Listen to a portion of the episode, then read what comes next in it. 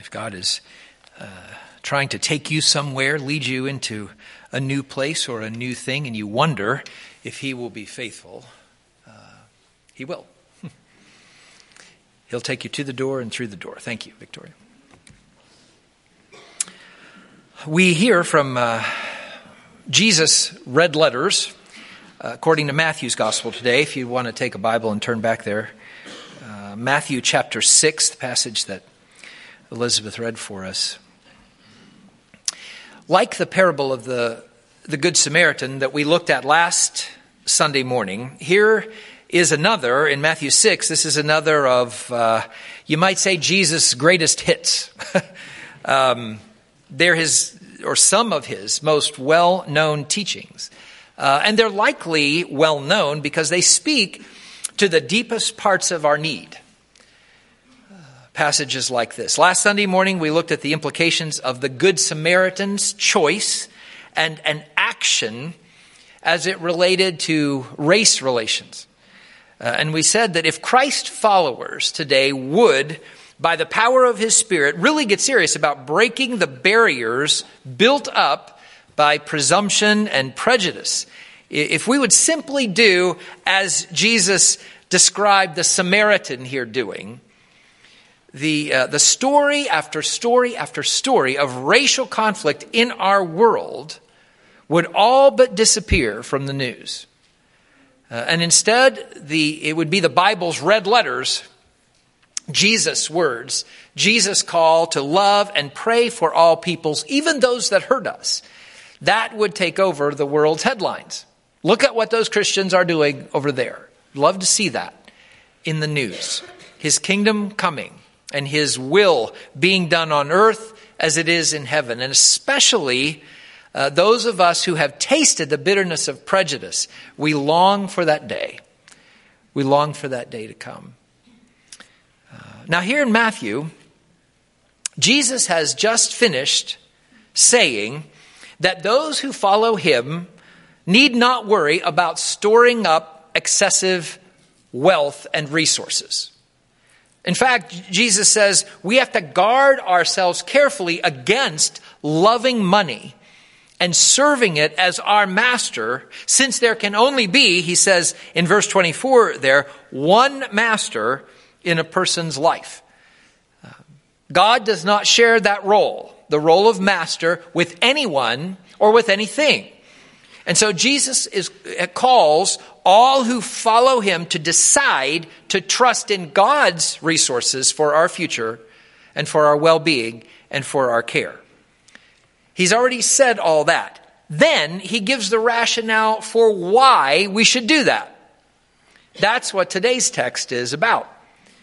It answers the question Jesus anticipates we might ask the question of can God be trusted to take care of me? Can I trust God to take care of me? Now, let me say, some through history have distorted this passage. And they've tried to make it into some sort of divine license to not work. Uh, in fact, early on, there were some in Thessalonica who apparently behaved this way. They, they expected to receive something from God without doing anything at all themselves. So I want to be clear uh, about this. Jesus here is not diminishing the need for our own hard work or for our reasonable planning for the future. There's plenty of other scripture passages, in fact, that speak to the wisdom of those sorts of things. Jesus is not diminishing those things here. What Jesus is saying here is that when we trust God with our lives, we have no need to live in anxiety or worry about what the future holds for us. Now, Jesus is certainly speaking about specifically financial anxiety here. That is, that is very clear. But you know, worries about the future, which are very common in our day, are not just financial. And by extension, Jesus could very well be talking about things like worries about growing old, or, or not being in control of ourselves or in control of our decisions, worries about poverty, about where our family is heading or where our economy is heading or where our nation is heading, worries about being sick, worries about who will care for us. And then ultimately, you know, the big worry that our culture is filled with today is the worry and the fear of death and dying. Jesus says that as one of his followers, we have no reason whatsoever to let worries about these things take over our lives. Because, for one thing, he says being anxious doesn't do one thing to actually help us. What Jesus declares there in verse 27 has been proven by science, hasn't it? Over and over and over again in our day today. Worrying about things that we can't do anything about not only doesn't help us, it actually hurts us.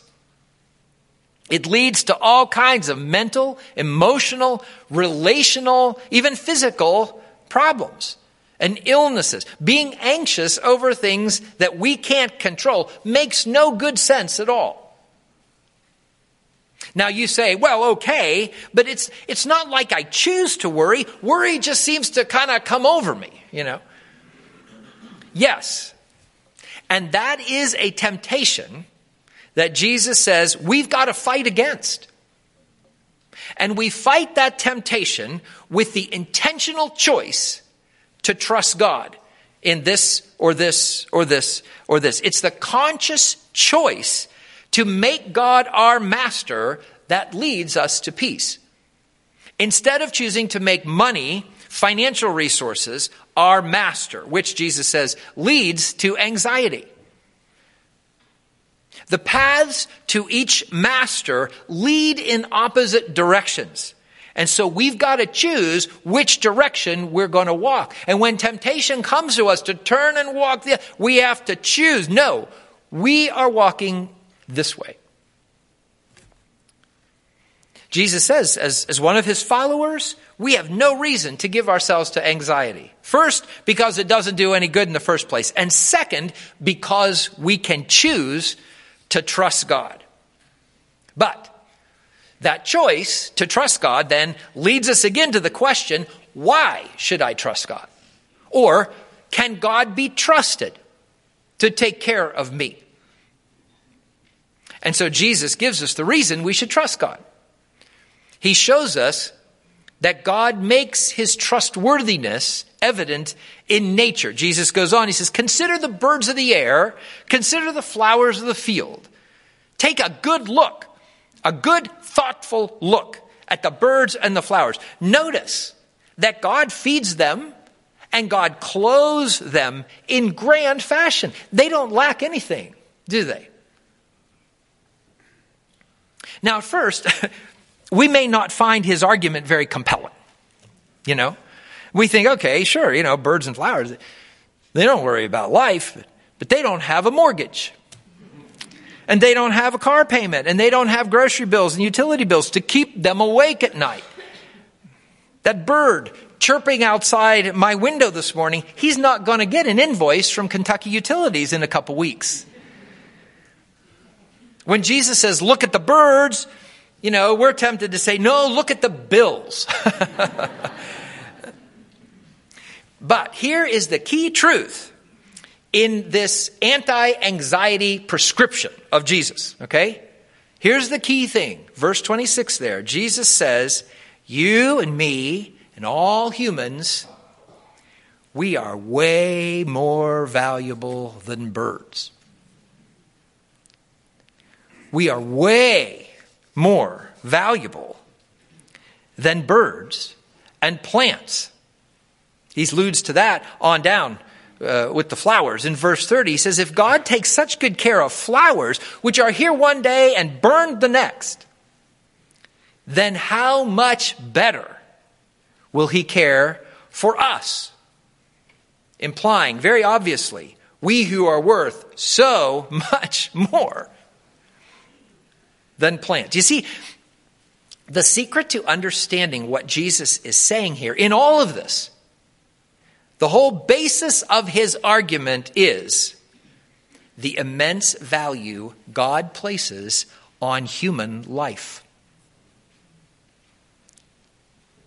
In fact, to even make such an outlandish comparison that birds and flowers are anywhere near as valuable to God as people are, the ridiculousness of that notion is exactly what gives Jesus' declaration here its weight, its heft. It's what catches our attention. Now, don't get me wrong, okay? It's not that God doesn't like animals and plants. I mean, He made them. And He says they're good. And we are called and we are bound to appreciate anything that God makes and calls good. But humans, his special creation that he made in his image, we're a whole different thing. You see, humans are on a different plane, we're, we're, we're at a different level. Now, those Jews who Jesus was speaking to here, in, in, in Matthew, they already understood that people were way more important than animals and plants. They, they, they knew that. It's true that there were people in Jesus' day who abused other people and they enslaved them and they even murdered them. But Israel, by and large, and there were some within the bounds of Judaism too, but by and large, Israel was different in most of those ways than the cultures around them. And those to whom Jesus is speaking here, they knew. They may not have followed it always, but they knew God's order of value. Jesus is just reminding them of it here. He's reinforcing in them that based on that reality, the value that God places on human life, based on that, well, then they can trust God implicitly with their futures. And so, of course, can you and I. No anxiety necessary. Believing that God values human life above all else, that was no shock to Jesus' first century audience. But let me tell you, it is a shock to many people today. In our world, in our culture. And yet, our world needs to discover and embrace God's value of human life if it has any hope at all of experiencing any sort of comprehensive health and peace that it is desperately seeking. Our world is desperately looking for that. The fact is, we devalue ourselves when we devalue other people. We hurt ourselves when we hurt other people. And God does not want this. He does not want this. For everybody's sake, we need to understand that God does not like it when people take it upon themselves to destroy what He made and what He thinks is very good. God doesn't like that. When we choose to murder another person because we don't like them, or because we don't want them to be around us, or because they are inconvenient to us, or because they cramp our style. We are walking on very thin ice with God. And this includes all people. All people. It's true regardless of race, as we talked about last week, but it's also true regardless of age whether they are very old and have become, according to many in our culture, no longer useful, or whether they are very young, including people who are unborn or preborn or still percolating, however you want to say it. Okay? Uh, for the good of all people, even those who may disagree with us at the moment, Christ followers must defend the value of human life for everyone's good. Our world needs to hear, and our world needs to understand God's position, and it's up to his followers to present it. Now, let me say, we have not always done that well.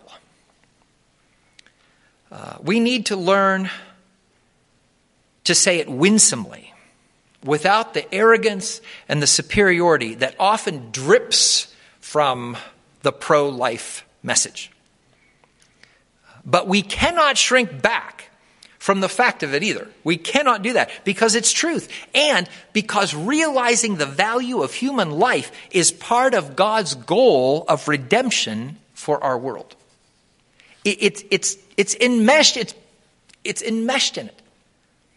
Realizing and then coming into alignment with God on the value of human life is part of God's way to peace, eternal peace.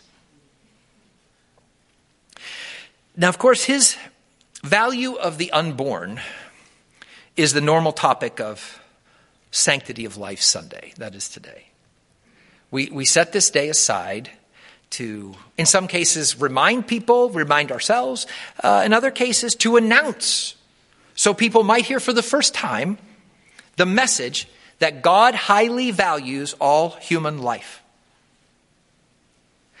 And, and that this fact is not just the foundational truth of what Jesus is teaching here, but it's also the foundational truth of any sustainable, peaceful, confident human existence. Because you see, when one person can legitimately dismiss the value of the life of another person, well, then what's to keep another person from dismissing the value of that person's life, right? There's nothing to keep that from happening. So ultimately, it's a position that leads to death. But you know, I want to say there's more to sanctity of life there's more to being pro life than just being anti abortion.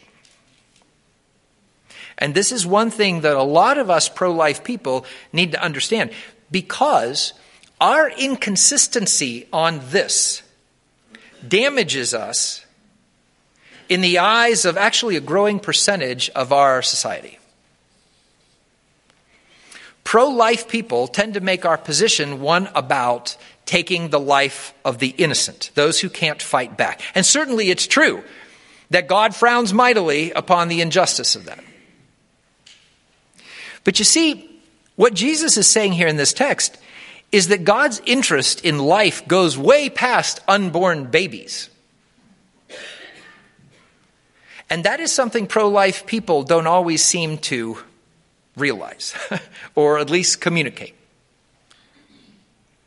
We who are pro life, we just don't understand how many who are on the other side of the abortion issue can turn around and stand up so fiercely in defense of the lives of migrants, minorities, the impoverished, those who have been displaced, those who suffer from war, and on and on. That seems inconsistent to us. How come you kill babies, but you stand up for the life of these people? But you see, just the same, there are pro choice people who don't understand why pro life people who are so vocal about abortion just seem to be able to go on and live their good lives while absolutely ignoring the needs of the poor all around them and the homeless and the orphans and the addicts and the imprisoned and on and on and on.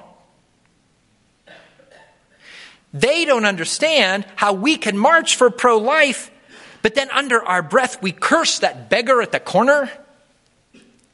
And we insult the person who disagrees with us politically, economically, morally. We wish death upon those we see as enemies. We ignore at best and we condemn at worst those who are suffering because of past choices they have made. You see, some of us Christians, we say we're pro life, but we're not pro all life. But God is. God is. God is pro all human life. Yes, He cares about the unborn, and He is grieved and He is angered by those who dispose of unborn life. So, callously and carelessly. But God also cares just as much about those who are born. He cares about the lives of the born but suffering. He cares about the born who are different.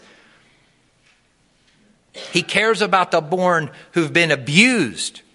He cares about the born who've made mistakes in their lives and are now struggling because of them. He cares about the ones who are looking for a warm place even today.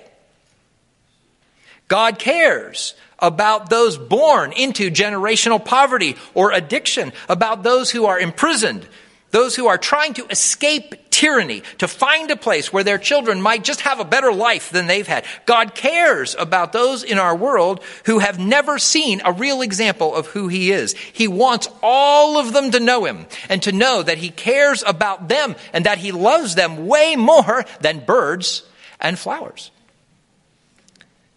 He wants them to know that His own Son died for them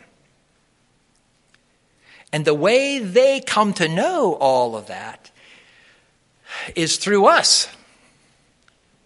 We who know him and we who have experienced his mercy.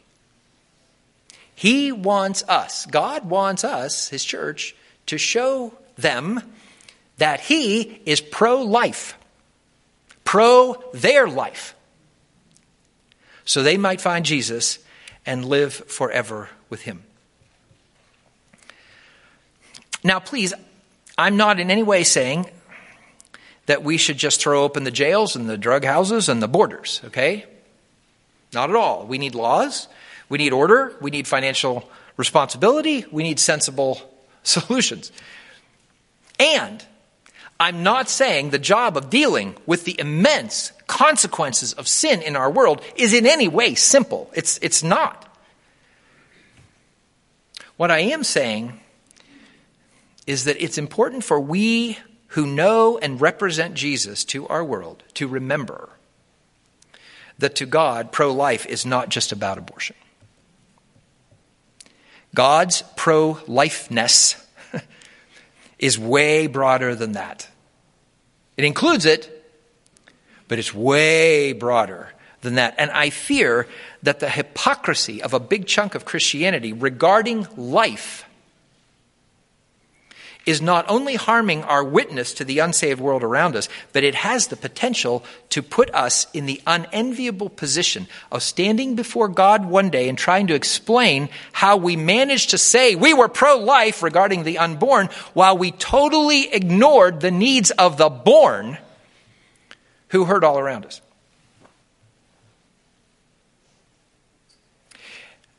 And those are the very needs that make up so many of the headlines today. So many are about a more comprehensive pro lifeness than we tend to even see anymore. Now, of course, abortion itself made tons of headlines, especially a couple years ago when our Supreme Court thankfully overturned Roe versus Wade at least giving the decision back to the states. But the news about the value of life goes on in our world, you know. Uh, just a few of the headlines about the sanctity of life from one news source over three days. Three days. The welfare state robs Peter to pay Peter. Palestinian pay for slay keeps growing. Abortion views changing for Republicans. GOP border negotiator urges patience. Drug costs for seniors now have cap. Helping the homeless with rebuilt bicycles. Plan aims to cut home buying costs. Tax deal would aid businesses and families. Migrant care costs billions more in New York. Palestinian death toll in Gaza tops 25,000. Kim declares South Korea number one enemy. Perils grow for Israel and refugees. My one year old cousin is Hamas's hostage. The high cost of Trump Biden tariffs. Cold overwhelms shelters nationwide. Children's death tied deaths tied to cult leader. That's, that's just a tiny, tiny few. You see, every page is the religion page to us because God values life. Jesus values life. He raised people from the dead. He valued people's good. Most of his miracles had to do with healing in some way or another. So if we are to call ourselves Jesus people, his body, we have to value life. All human life. We have to broaden our pro lifeness to fit God's definition. Just as it's a lack of belief to think that God doesn't care about our lives, as Jesus is telling us here. That's what he's saying. It's also a lack of belief to think God doesn't care about the lives of others. God wants us to realize there's a lot more to pro life. There's a lot more to sanctity of life than just unborn life. And I think he wants to know how we're holding sacred the lives of those around us. The unborn baby in the womb, the woman who aborted the baby in a moment of fear and grief, and every other human soul who's struggling and grieving and fearful today. That's the sort of pro life that reveals to the world who God really is and how much He really cares. So, where, where have you, where have I missed God's concern for life? Is His Spirit pointing out some specific place? Maybe, maybe it's a person, maybe it's a type of person, maybe it's a group of people. Is he pointing out some specific place in you, in me, saying, hey, you know, you've been real vocal about this, but you haven't said anything about this. You don't seem to care about these. If he's doing that, let me, let me tell you, he's, he's, he's pushing at us there because he wants to make all of us, God wants to make all of his church as pro life as he is. That, that's, that's a good thing that he's pointing that out. He wants to make his church as pro life as he is, so we can understand the depth of his love for us. And so the unbelieving world might really see him in our concern for both their life here on earth and their life forever, their eternal life. If God is, is, is touching on something in you, don't ignore that. Don't push that away. You know, just admit it. Just say, Lord, yeah, I've been pro life in these ways, but I, man, I haven't been pro life in this at all. I haven't thought one thought about those people or that person or anything I've thought about those people has been negative. It's never been positive, and yet you're telling me you love them. And Lord, our prayer is that you would help us to love them that you would pour your love into us, that you would redefine the way we think about life and pro life and about people, the born, who are struggling in the world all around us. And Lord, take our concern and put it into action in some way that you communicate to us. You, you, you probably don't want all of us here to do exactly the same thing in exactly the same way. You tailor make ministry for those who will follow you. And so I pray that you would tailor make that ministry, pro life ministry, in us, however you choose. Lord, we give ourselves to you for that purpose because we don't want to miss you on this. We want to be as pro life as you are. In Jesus' name we pray. Amen.